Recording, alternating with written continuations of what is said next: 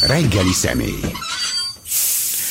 És mielőtt belevágnánk a reggeli beszélgetésbe, a KSH három perccel ezelőtt tette közzé az, az inflációs jelentését, 9,5 százalékos volt áprilisban a pénzromlás mértéke, ez, ez hosszú évtizedek óta csúcs.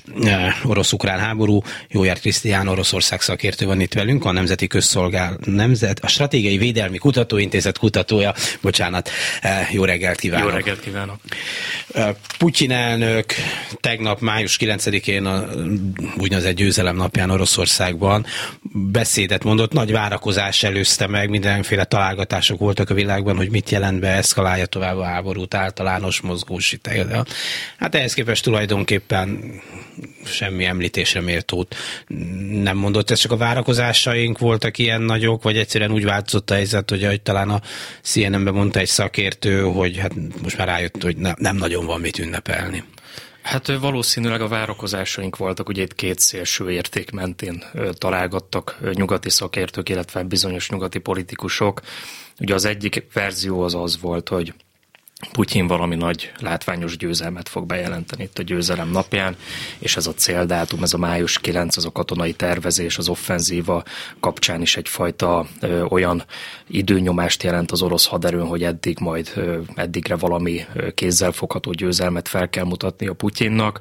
A másik ö, ezzel szemben ö, helyezkedő állítás pedig az volt, hogy mivel nagyon ö, hát nem igazán sikeres ez az offenzíva Kelet-Ukrajnában, így Putyin akár elrendelheti a hadi állapotot is, tehát hogy jogilag is Oroszország bekapcsolódik, vagy hát hadviselő fél lesz ebben a háborúban, hiszen ugye különleges katonai művelet az orosz propaganda szerint, ami jelenleg folyik Ukrajnában, mely egyben egy jogi korlátot is jelent, hiszen mivel nincs hadi állapot bevezetve Oroszországban, így nincs mód arra, hogy elrendeljék a tömeges mozgósítást, a tartalékosok behívását, viszont ugye azt látni, hogy az orosz offenzíva nagyon lassan halad előre, és nagyon komoly személyi vannak az orosz haderőnek, ezért nagyon nagy szükség volna arra, hogy kipótolják valahogy ezeket a veszteségeket, tehát a másik előrejelzés vagy találgatás az úgy szólt, hogy esetleg Putyin itt a hadi állapotot jelentheti be, és elrendelhet egy tömeges mozgósítást képest Oroszország szerte.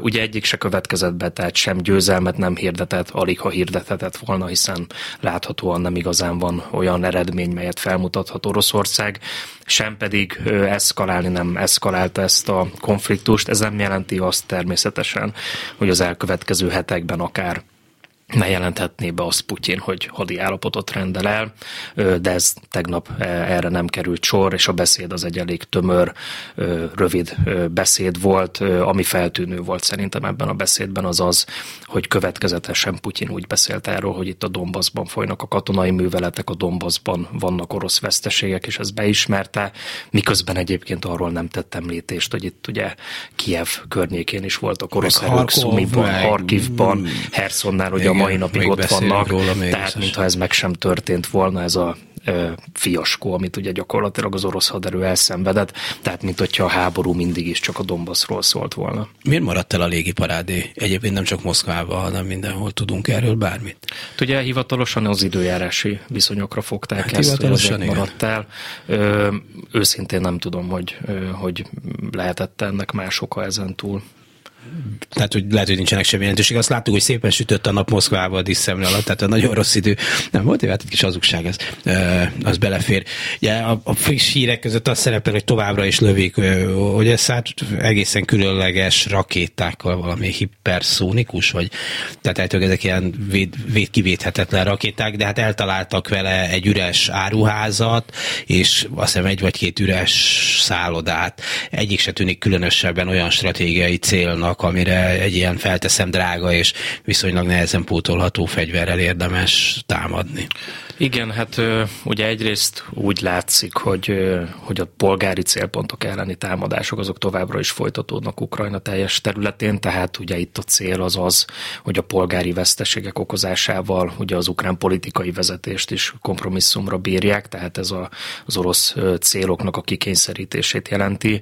Másfelől pedig egyre inkább úgy tűnik, hogy igyekszik az orosz haderő azért is támadni például Ogyessa környékét egyre fokozottabban, hogy azt a benyomást keltse az ukrán politikai vezetésben, hogy akár kibővülhet ez az offenzíva Ogyessa irányába, és ugye ezt láttuk az elmúlt hetekben, hogy Transnistriában is ugye különböző provokációk történtek nagy valószínűséggel ugye az orosz titkos szolgálatok részéről.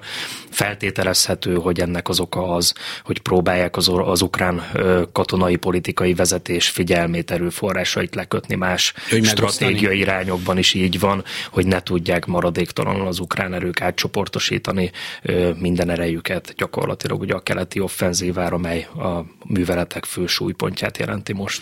Hát annyira, hogy nem csak, hogy lőtték, hogy ez hanem egy csomó hadihajó megtelen tenger alatt járó, és ott állomásozik most valahol a tengeren. Tehát, hogy ezt a közelébe Ez gyakorlatilag igen, a háború eleje óta, és ugye ez is egy nagyon fontos eleme az orosz hadviselésnek, tengeri blokádot tart fenn Ukrajnával szemben, tehát korlátozza, vagy hát gyakorlatilag el is lehetetleníti az ukrán áruforgalmat tengeren, mely iszonyatos gazdasági veszteségeket okoz Ukrajna számára. Másfelől ugye gyakorlatilag a háború eleje óta lebegteti ezt, hogy Odesszában esetleg egy partra szálló Desson műveletre sor kerülhet. Ugye ez az első néhány hétben ennek komoly perspektívája volt, hiszen az orosz erők szárazföldön egészen Mikolájivig eljutottak, de hát most azt látjuk, hogy a frontvonal ezen a területen Herson határában húzódik, tehát az ukránoknak sikerült egy ellentámadás keretében körülbelül egy hónappal ezelőtt visszalökni az orosz erőket egészen Hersonig, Mikolájivból, tehát nagyon-nagyon messze vannak még az orosz szárazföldi erők Ogyesszától. Ogyesszában egy ilyen partra szálló Desson művelet végrehajtása az, az gyakorlatilag öngyilkossággal érne fel, hiszen nagyon-nagyon meg van erődítve Ogyessa, különösen ugye a parti területek. Másfelől, hogyha sikeres is lenne itt egy Desson művelet, az ukrán erők el tudnák azokat vágni a szárazföldi erőktől, amik ugye gyakorlatilag több száz kilométerre onnan vannak Hersonban, úgyhogy azt gondolom, hogy jelenleg ennek nincs perspektívája, de láthatóan igyekeznek ezt a benyomást kelteni.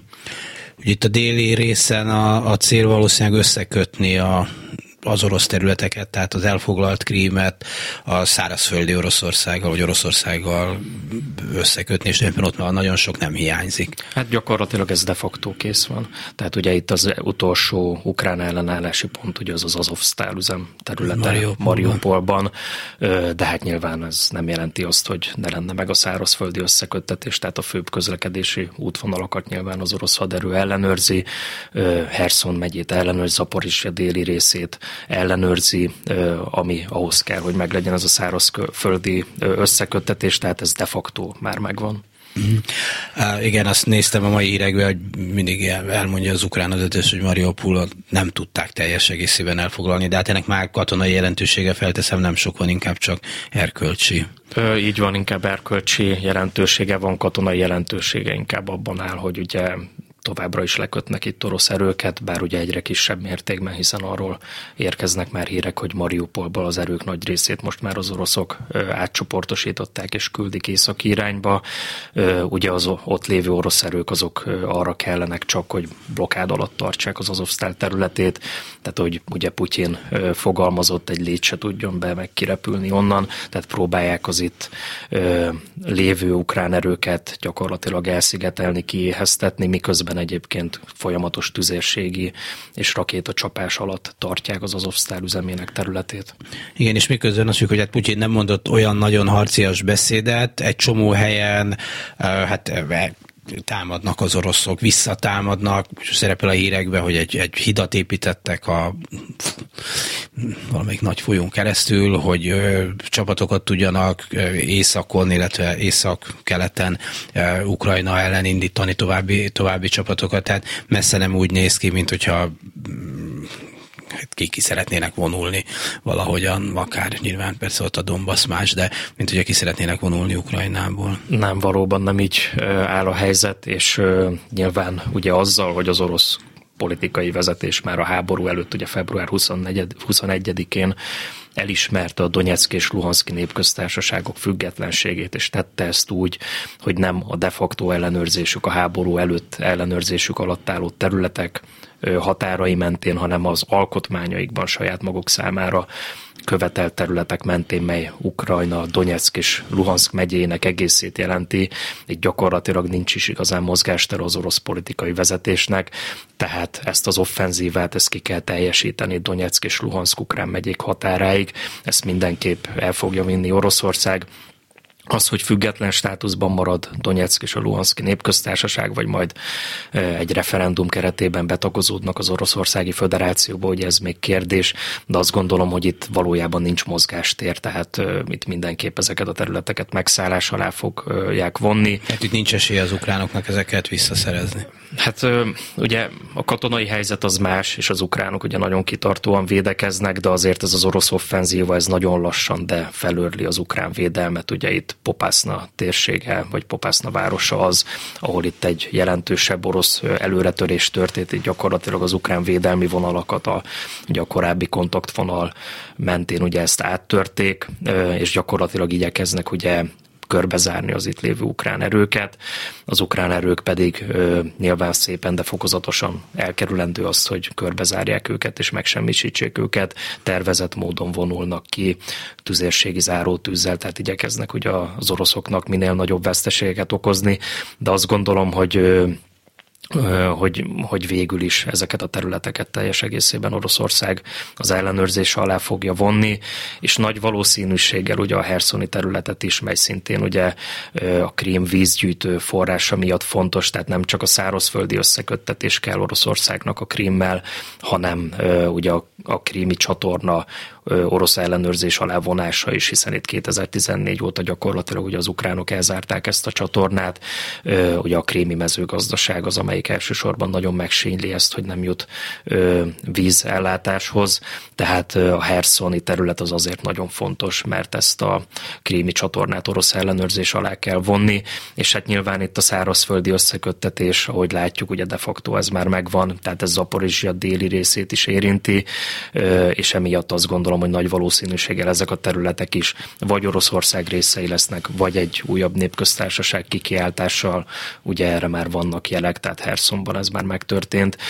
Ö, így vagy úgy, de, de orosz ellenőrzés alá kerülnek majd ezek a területek. És hát ugye a nagy kérdés az, hogy mindeközben Ukrajna mekkora veszteségeket tud okozni az orosz haderőnek Donbassban tehát, hogy lesz-e még az orosz haderőnek étvágy adott esetben tovább menni, tehát hogyha sikerül egy olyan döntő vereséget mérni az ukrán haderőre, mely jelenleg ugye nagyon valószínűtlen, de hogyha sikerre járna Oroszország, akkor nyilvánvalóan megnyitná a lehetőséget arra, hogy akár egészen ugye száig előre nyomuljanak, és egészen ugye a román határig gyakorlatilag ö, leszakítsák hát ez Ukrajnába. a vidékpont Pontosan, kerül, tehát, hogy, hogy gyakorlatilag teljes egészében az ukrán tengerpartot ö, orosz ellenőrzés alá von vonják, tehát megszűnjön orosz vagy Ukrajnának a tengeri kijárat a teljes egészében. Tehát ugye az, hogy mit mond Putyin egy ilyen győzelmi napi parádén, vagy mit mondanak más orosz tisztviselők, azt gondolom, hogy nem a szándékok kifejezését jelenti. Ugye egy dolog a kommunikáció, és más dolog az, hogy mit tesznek, tehát az, hogy most Putyin a beszédében következetesen a Donbass emlegette, nyilván nem utolsó sorban azért, mert hogy itt egy nagyon komoly katonai vereséget szenvedtek el ugye Kiev környékén és Ukrajna más területein. Ez egyáltalán nem jelenti azt, hogy később mondjuk, hogyha sikerülne vereséget mérni az ukrán haderőre, akkor ne teljesedne ki tovább ez az offenzíva, akár hogy ez a irányába, akár ö, Kiev irányába, mint ahogy a háború elején láttuk. Hát ugye gondoljunk vissza arra, hogy ez a háború ez nem a Donbassban indult, és a stratégiai cél az egyértelműen Kiev volt, az Erenszki féle ukrán vezetés megdöntése, az, hogy jelenleg ez a háború most a Donbassra korlátozódik, az egyedül annak köszönhető, hogy az ukránok olyan ellenállást tudtak felmutatni, mely az orosz vezetést arra készítette, hogy megváltoztassa a kalkulációit, a terveit, de hogyha sikerül az ukrán haderőre döntő vereséget mérni, akkor semmi garancia nincs arra, hogy Oroszország nem megy tovább. Mm. És van esélye az oroszoknak arra, hogy sikerül? Mert azért egyrészt látjuk, hogy 75. napjában vagyunk, ha jól emlékszem háborúnak, tehát hogy mennyire kitartóak az ukránok, másrészt hát nagyon komoly nyugati fegyverszállítmányok érkeznek, egyre komolyabbak, tehát most már komoly nehéz fegyverek is, ami nyilván hát erősíti, a, a tovább erősíti az ukrán hadsereget. Pontosan, és hát nyilván Ukrajna számára ezért is elengedhetetlenül fontos a nyugati fegyver fegyverszállítmány, és éppen ezért azt gondolom, hogy nagyon-nagyon kicsi az esélye annak, hogy Oroszország ilyen döntővereséget tudna mérni az ukrán haderőre. Látjuk azt, hogy az ukrán haderőnek nagyon jó helyismerete van, és nagyon jól látja ugye a ez a situational awareness, tehát hogy a környezetét ö, nyilván a felderítésének köszönhetően, illetve meg az amerikai felderítés. Meg pontosan, tehát az amerikai és más nyugati hírszerzési információk, szinte valós idejű hírszerzési információk átadásának köszönhetően, ö, és hát ugye ennek tudatában ugye alig ha valószínű az, hogy hagyja magát az ukrán haderő bekeríteni, tehát szépen fokozatosan ki fogják vonni ezeket az erőiket, minél nagyobb veszteségeket okozva az oroszoknak, de azt gondolom, hogy ilyen bekerítést az oroszoknak végül is nem ö, sikerül majd végrehajtani, amiben ö, gyakorlatilag meg tudnák verni az ukrán haderőnek a jelentős részét. Illetve mm, nem, mégis az helyzet, hogyha nagyon akarnák, nagyon nagy áldozatok árán, hát azért Oroszország annyival nagyobb ország, annyival nagy, felteszem nagyobb hadserege van, még hogyha problémákkal is küzd, azt látjuk, hogy rettentő veszteségek árán, de nyilván inkább ki tudna csikarni győzelmeket, csak lehet, hogy van egy pont, ahol már tényleg Putyinnak vagy Putyinéknak sem éri meg a dolog. Igen, hát ugye van egy nyilván egy nagyon jelentős mennyiségi fölény orosz oldalon, tehát hogyha összevetjük, akkor az orosz haderő az egy 900 ezer fős haderő, de ugye ebbe beletartozik valamennyi haderő, nem? Tehát például a stratégiai nukleáris erők önmagukban 80 ezer főt tesznek ki, ugye nyilván ez Ukrajnában nem játszik. Ugye a szárazföldi erők létszáma az olyan 280 ezer fő, és ugye az orosz haderő körülbelül 30-35 százaléka, hogy a légideszanterők esetében, amely az orosz haderő elitjét jelentít, inkább 30 százalék körüli sorállományú továbbra is. Ugye a legnagyobb probléma az, hogy még hogyha hadi állapotot, már orosz részről természetesen legnagyobb probléma, hogyha el is rendelné Putyin a hadi állapot bevezetését, ugye akit be tudna mozgósítani, van két millió tartalékos Oroszországban. Hát ők nem sorkatonák, hanem akik már voltak katonák. Így van, vagy szerződéses, vagy sorállományban szolgál szolgáltak, ugye nyilván gyakorlatilag ugye itt a 18-tól talán 55 évig bezárólag gyakorlatilag a teljes férfi lakosság az, az hatköteles korú, és ugye így a szolgálat után ugye tartalékos állományba kerül, ugye vannak különböző szabályok, hogy ugye két éven belül nem hívhatják, tehát hogyha valaki két éven belül végezte a sorkatonai szolgálatát, akkor azt nem lehet első körben behívni. Még Oroszországban van kötelező sorkatonai szolgálat? Persze. Tehát mindenkinek, egy, ugyanúgy, igen, mint régen. Egy év sorkatonai szolgálat van, ugye a sorállomány az most már kisebb kisebb részét teszi ki az orosz haderőnek, tehát ahogy említettem, itt 30% körülbelül a sorállományúaknak az aránya,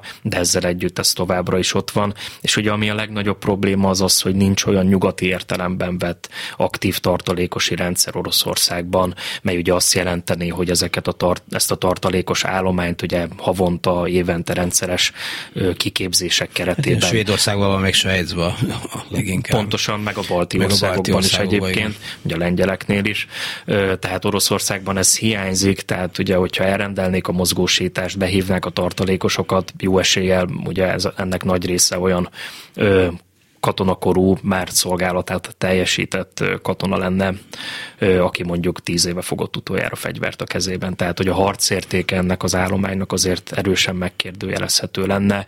Ugye tavaly került sor egyébként egy ilyen aktív tartalékosi rendszer felállítására Oroszországban, de hát ez most olyan 4-5 ezer fős állomány, ez nem egy jelentős tétel. Tehát hiába van meg a számszeri fölény ugye orosz oldalon, ugye itt a bevethető erők minőségével kapcsolatban azért komoly kérdőjelek vannak. Az a támogatás, amit Ukrajna kap, a fegyverek, azok mennyire jelentősek, mert mikor azt írják, hogy 87, nem tudom én, most ezeket a tarack, vagy mik ezek a horovicok, ugye, ez Igen. ilyen valami ágyúszerű dolog ez. Bár én voltam katona, bocsánat, hogy ilyen szakszerűtlenül kérdezem. Tarack, igen. De az igen, még a Varsói Szerződés idejében volt, kicsit elévült a tudás. szóval, hogy ezek, ezek, ezeknek a katonai jelentősége mekkora, értem a politikai jelentőségét, meg a gesztus, de ezeknek a támogat, szóval a, valódi harcértéke mennyi? Nagyon nagy. Tehát ugye nyilván itt a háborút megelőzően mind az Egyesült Államok, mind más nyugati szereplők azért ügyeltek arra, hogy az oroszokat ne provokálják. Tehát itt olyan fegyvereket kapott Ukrajna a háborút megelőzően, amik elsősorban ugye védelmi fegyverek voltak. Ilyenek voltak, hogy a nagyon jól ismert Javelin harckocsi elhárító rakéták, nagyon korszerű fegyverek, de ezek két-két és fél kilométeres hatótávolsággal rendelkeznek, tehát elsősorban ugye nyilván védelemben van szerepük ezeknek a fegyvereknek, ugyanígy a váról indítható légvédelmi eszközök.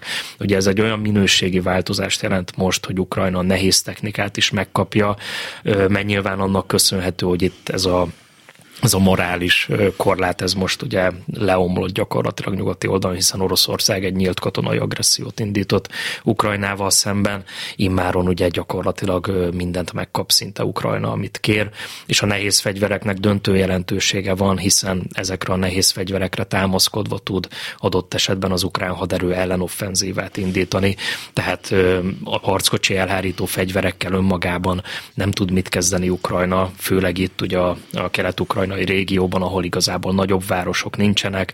Ö, ugye gyakorlatilag ugye nyílt mezőn kell megütközni az, az orosz haderővel, így ugye a nehéz tüzérségnek, a nagy hatótávolságú tüzérségi eszközöknek nagyon nagy szerepük van, és ezek azok, amiket most Ukrajna megkap, és hát ne felejtsük el azt, hogy, hogy gyakorlatilag itt ugye 2014-től idén február 24-ig az amerikaiak 2,7 milliárd dollár katonai segélyt adtak Ukrajnának. A háború kezdete óta, február 24-e óta 4 milliárd dollár katonai segélyt kapott Ukrajna, tehát gyakorlatilag majd, hogy nem megduplázták itt az elmúlt hónapokban azt a katonai segélyt, melyet az Egyesült Államok adott Ukrajnának az elmúlt 8 évben. Úgyhogy ez nagyon jelentős, és nyilván nem beszélve arról 22 milliárd dollárról, melyet most az Egyesült Államok elkülönített további katonai segélyként hát, most egy újabb, újabb 30 vagy 40 milliárd dolláros csomag van a kongresszus előtt, ami persze nem csak katonai. Így van, tehát a 30 milliárd dollárból ugye 22 milliárd, ami kifejezetten katonai segély, és hát ugye itt van az Európai Uniónak a saját katonai segélycsomagja, illetve más országok egyéni felajánlásai. Ugye nyilván itt a kritikus kérdés az az, hogy milyen gyorsan jutnak el ezek a technikák a frontra, mennyire tudja az ukrán haderő azonnal bevetni azokat, mennyire ismeri ezeket a fegyverrendszereket, illetve milyen gyorsan lehet kiképezni a személyi állományt ezen fegyvereknek a használatára. És ezt nyilván az orosz fél is tudja, ezért igyekszik ugye pusztítani a közlekedési infrastruktúrát is, ezért került sor például múlt héten ugye Kárpátaljában is egy, egy vasúti, ugye a vasúti hálózatot kiszolgáló trafóháznak a rakéta, rakéta csapására, tehát próbálja az orosz fél minden eszközzel gátolni, hogy, hogy ez a katonai szállítmány az időben a frontra jusson. Hát igen, azt mondták, hogy, hogy legitim célpont, bárhol is van, tehát hogy akár ez azt jelenti, hogy mondjuk a Lengyelországon keresztül haladó szállítmányokat is megtámadhatja, bár ilyenre nem volt azért példa. Egy ja, úgy fogalmaztak itt az orosz politikai vezetés részéről, hogy legitim célpontot jelentenek, amint Ukrajna területére beérkeznek ezek a, ezek a szállítmányok. Ugye láthatóan nincs az orosz haderőnek képessége arra, hogy valós időben ezeket a konvojokat támadja. Tehát ugye ez érdekes, hogy nyilván ehhez valós időfelderítési információk kellenének, hogy csapást tudjon mérni magukra, a konvojokra. Ezekre ugye jelen tudásunk szerint nem került sor, maguk az oroszok sem állítják, hogy sikerrel mértek csapást fegyverszállít, úgy útban lévő fegyverszállítmányokra. Itt ugye fegyverraktárokat támadnak az oroszok, illetve más olyan statikus célpontokat, így a vasúti infrastruktúrát, melyet sokkal könnyebb támadni, hiszen nyilván nem ugrik el, igen. Egyébként értek el eredmény, mert az arról sok hír van, rengeteg civil áldozata is volt annak, amikor például vasútállomásokat, vasúti csomópontokat támadtak, de hogy ez, ez okozott komoly fennakadást az ukrán szállítási kapacitásokban? Igen, természetesen. Tehát ugye a Kárpátalja elleni csapás ott ugye 10 órás késlekedés állt be. Nyilván ezek javíthatók, tehát ugye az ukrán fél igyekszik helyreállítani az infrastruktúrát, de hát ugye nagyban, tehát több óra késlekedés állhat be itt ugye a vasúti szállítmányozásban, illetve hát igen, itt ugye a legnagyobb áldozattal járó csapás, ugye ez a Kramatorszki vasúti pályaudvar elleni csapás volt, ahol éppen ugye menekültekre sikerült az orosz haderőnek csapást mérni egy Tocskaú ballisztikus rakétával, tehát ugye valószínű az, hogy, hogy ugye itt is a vasúti infrastruktúrát, illetve egy adott ukrán fegyverszállítmányt igyekeztek volna támadni, de különösebben nem érdekelte őket, hogy itt ukrán menekültek voltak ebben az időben már, vagy valahol elcsúszott és késéssel jutott el az, az információ az oroszokhoz, ugye ezt nem tudjuk pontosan, de hogy a lényeg az, hogy itt ugye több mint 50-en az életüket vesztették, ártatlan civilek. Hogyha Oroszországnak tényleg sikerül jár, mondjuk ott Luhanskba, Donbassba leszakítani ezeket a részeket, akkor és ennek vannak ukrán hagyományai, hogy egy, egy ilyen partizán háborúszerű ki, ki tud alakulni, ami egyébként a második világháború után is meglehetősen, vagy meglepően sokáig volt az oroszok vagy a szovjetek ellen.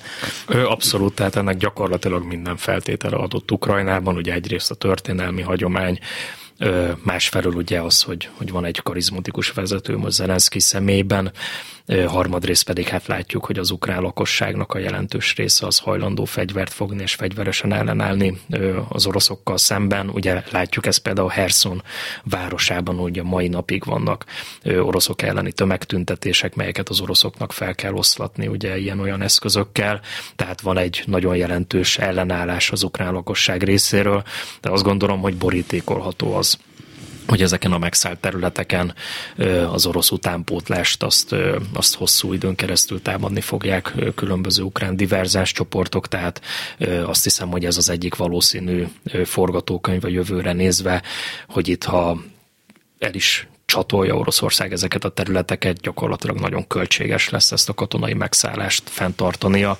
azzal együtt, hogy egyébként ugye ez a terület ez nagy részt el fog néptelenedni.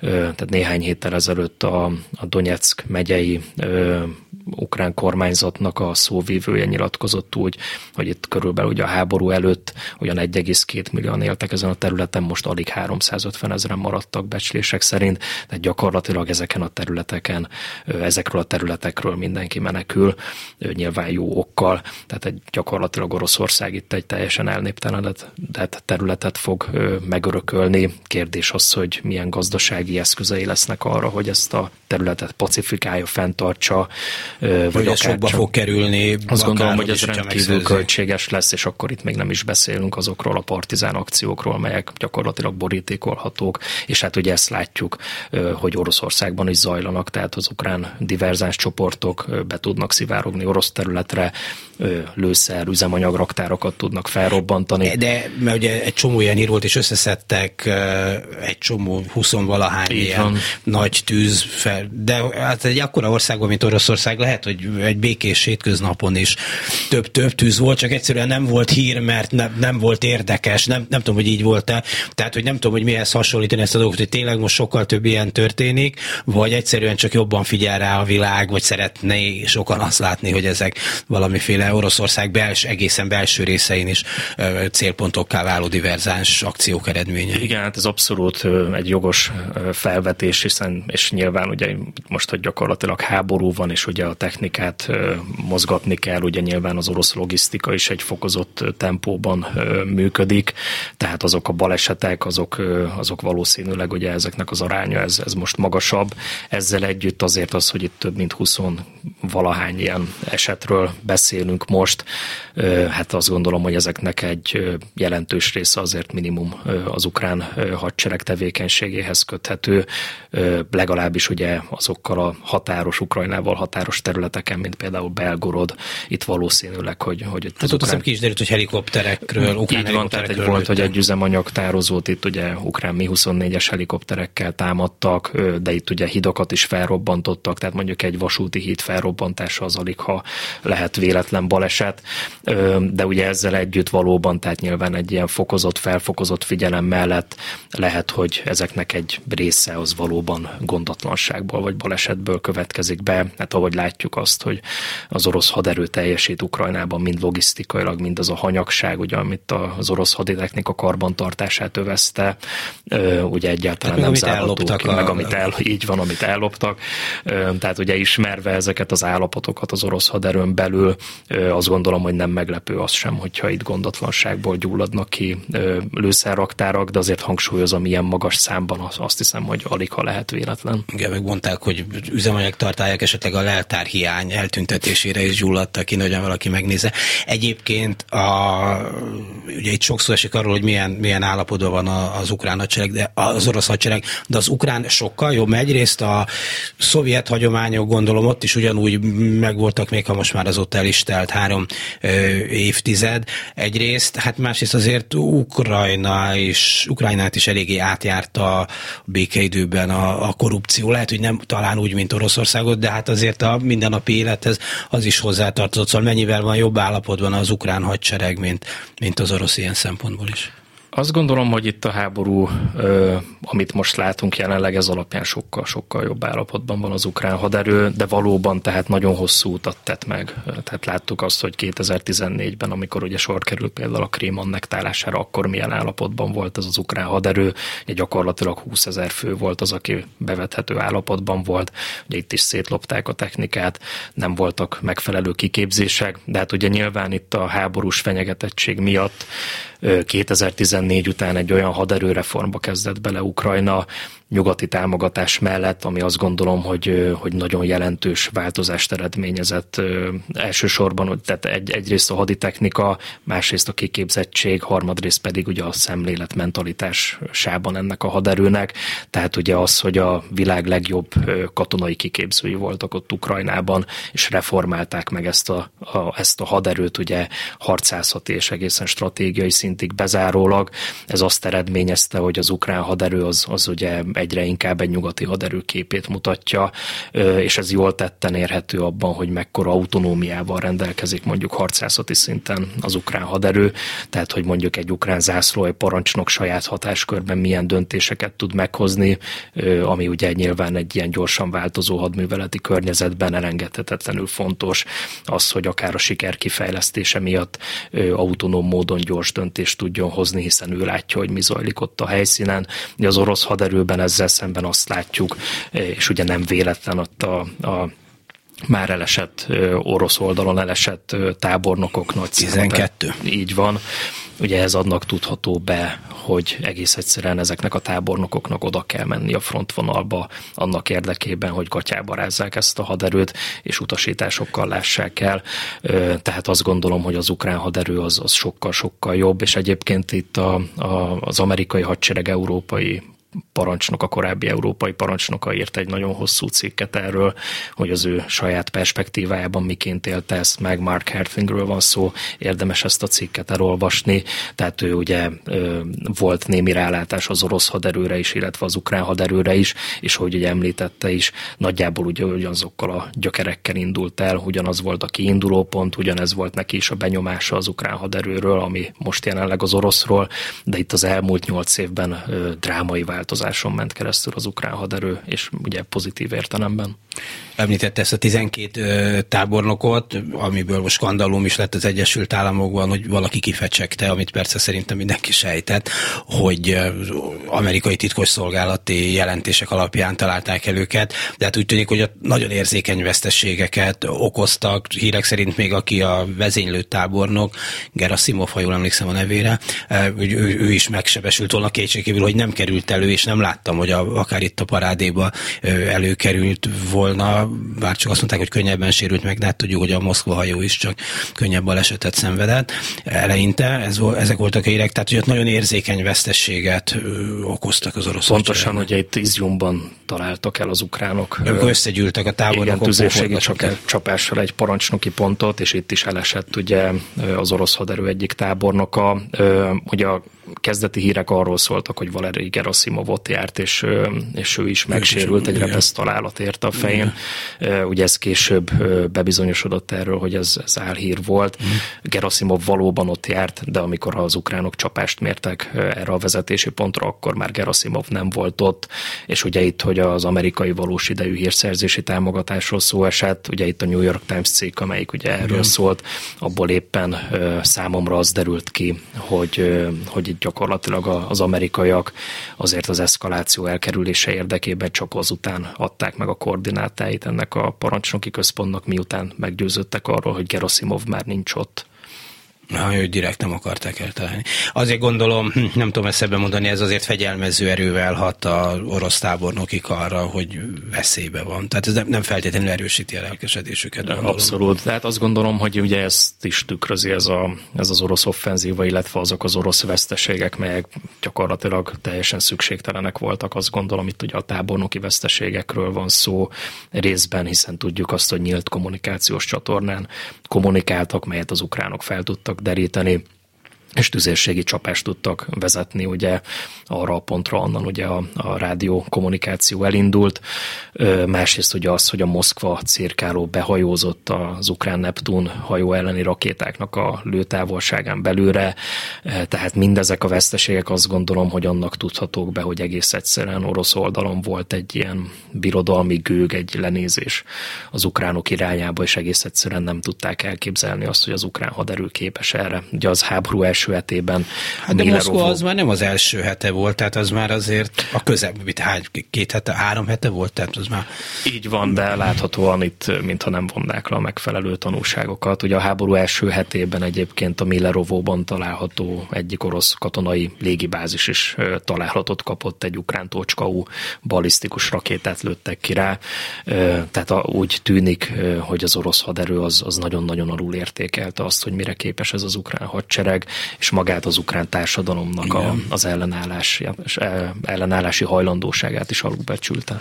Igen, ez egy érdekes része a dolognak, biztos erről még sokat fognak akár a háború után is beszélni, hogy hogy, hogy tévedhettek ekkorát ebben, a, ebben az oroszok, miközben nyilván helyismeretük van, vagy kellett volna, hogy legyen, még hogyha változik is a, a világ, hogy, hogy politikai értelemben is, meg katonai értelemben is e, ekkorát tévedtek.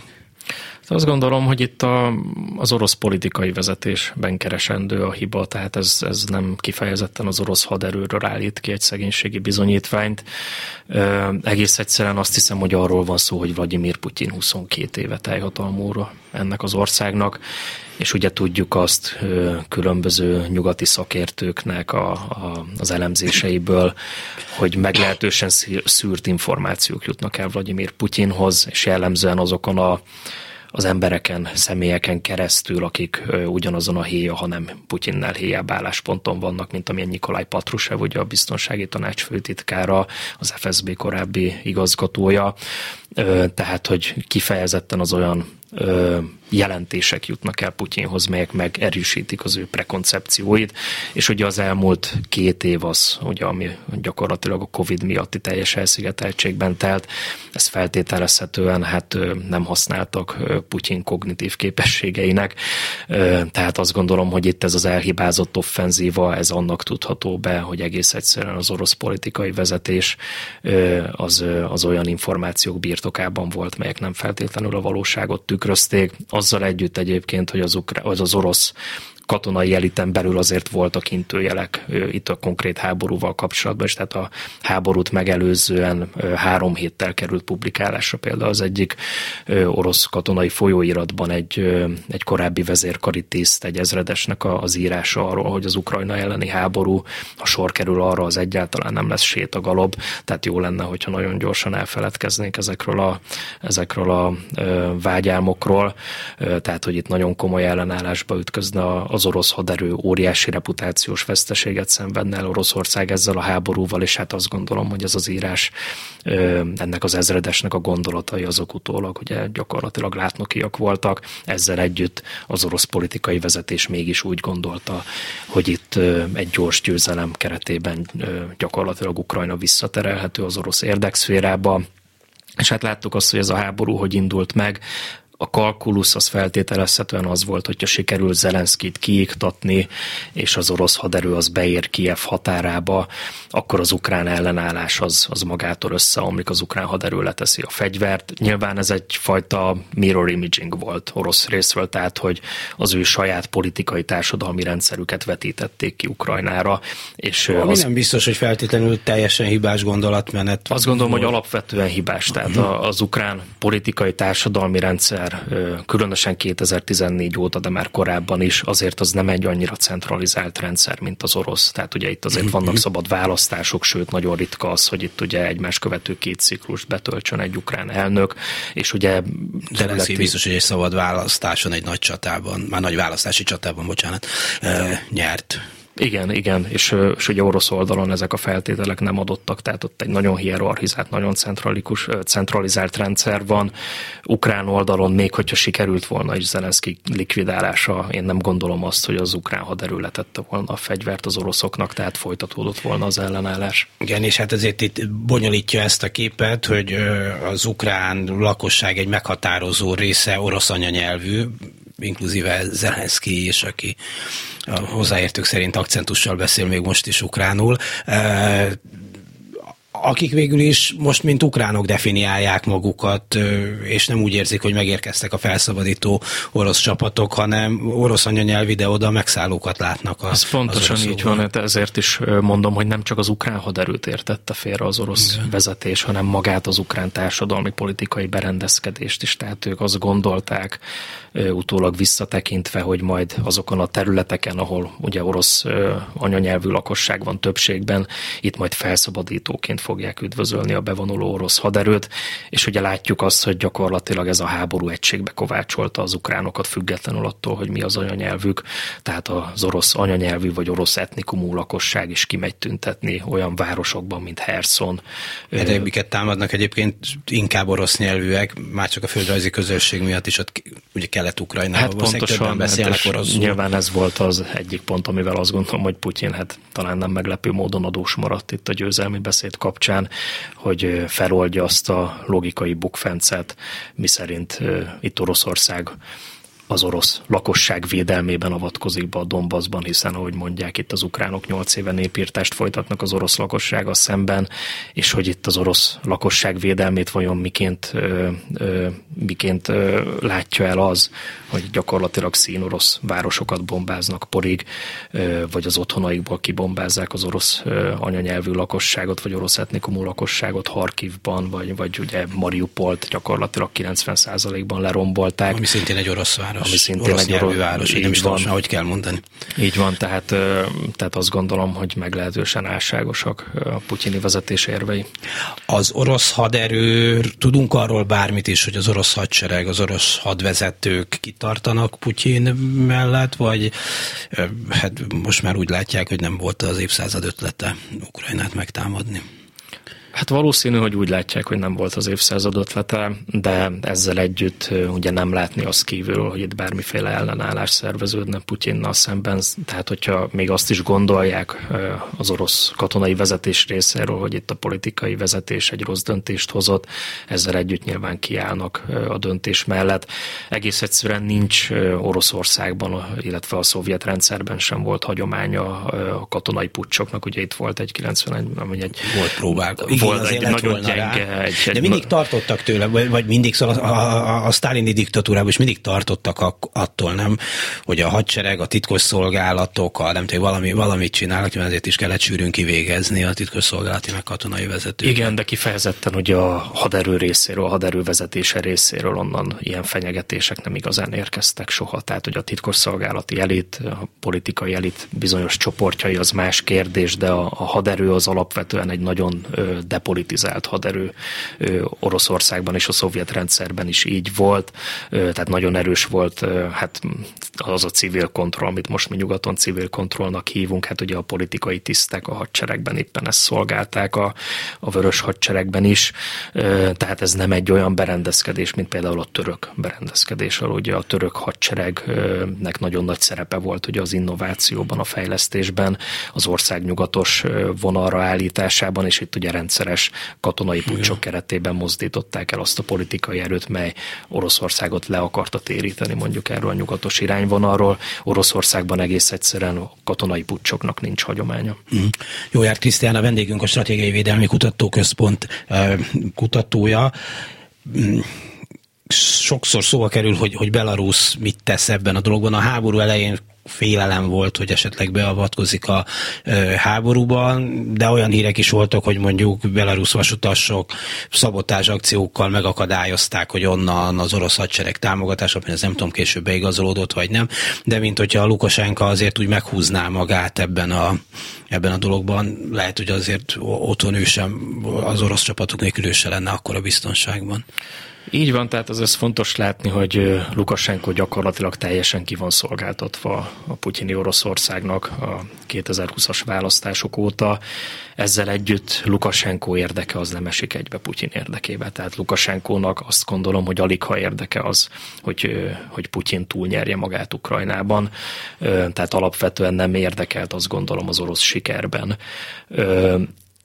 ezzel együtt nyilván nem tud maradéktalanul ellenállni az orosz nyomásnak, tehát Belarus azért hadviselő fél, még a nemzetközi, nemzetközi jogi szempontból nem is, de de facto mindenképpen, hiszen ugye a területet adta. Itt, ne felejtsük el, hogy a Kiev elleni offenzíva a nyugati partján, az Belarus területről indult ki, Belarus területről mértek csapásokat, és a mai napig ugye bár-bár kisebb számban mér csapásokat az orosz légierő ukrán, ukrán célpontokra, ugye belarusz kórházakban látták el, látják el az orosz katonákat, logisztikai támogatást ad Belarus, tehát gyakorlatilag minden támogatást megad, megadott ehhez az orosz offenzívához, kivéve e, effektíve harcoló erők küldését. Ennek láthatóan ellen tudott állni Lukasenko, azt gondolom, hogy ez politikai szempontból is egy nagyon kényes lépés lett volna. Az, hogyha belarusz katonákat küld Ukrajnába, ez, ez azt gondolom, hogy a saját hatalmi bázisát is tovább erodálhatta volna Lukasenko Poroshenkának. Másfelől ugye igazán ez a belarusz haderő gyakorlatilag semmi katonai tapasztalattal nem rendelkezik, tehát megkérdőjelezhető, hogy milyen harcértéke lett volna annak, hogyha Belarus beküldi az erőit Ukrajnába, valószínű nagyon semmilyen leszámítva azt, hogy ukrán erőket kötöttek volna le, vagy adott esetben mondjuk Nyugat-Ukrajnába bevonulva próbálták volna elzárni a nyugati katonai segélyek beérkezését Ukrajnába, de hát ez a belarusz haderő azt gondolom, hogy alig ha alkalmas arra, hogy komoly ö, ö, ö, harci tevékenységet ellásson.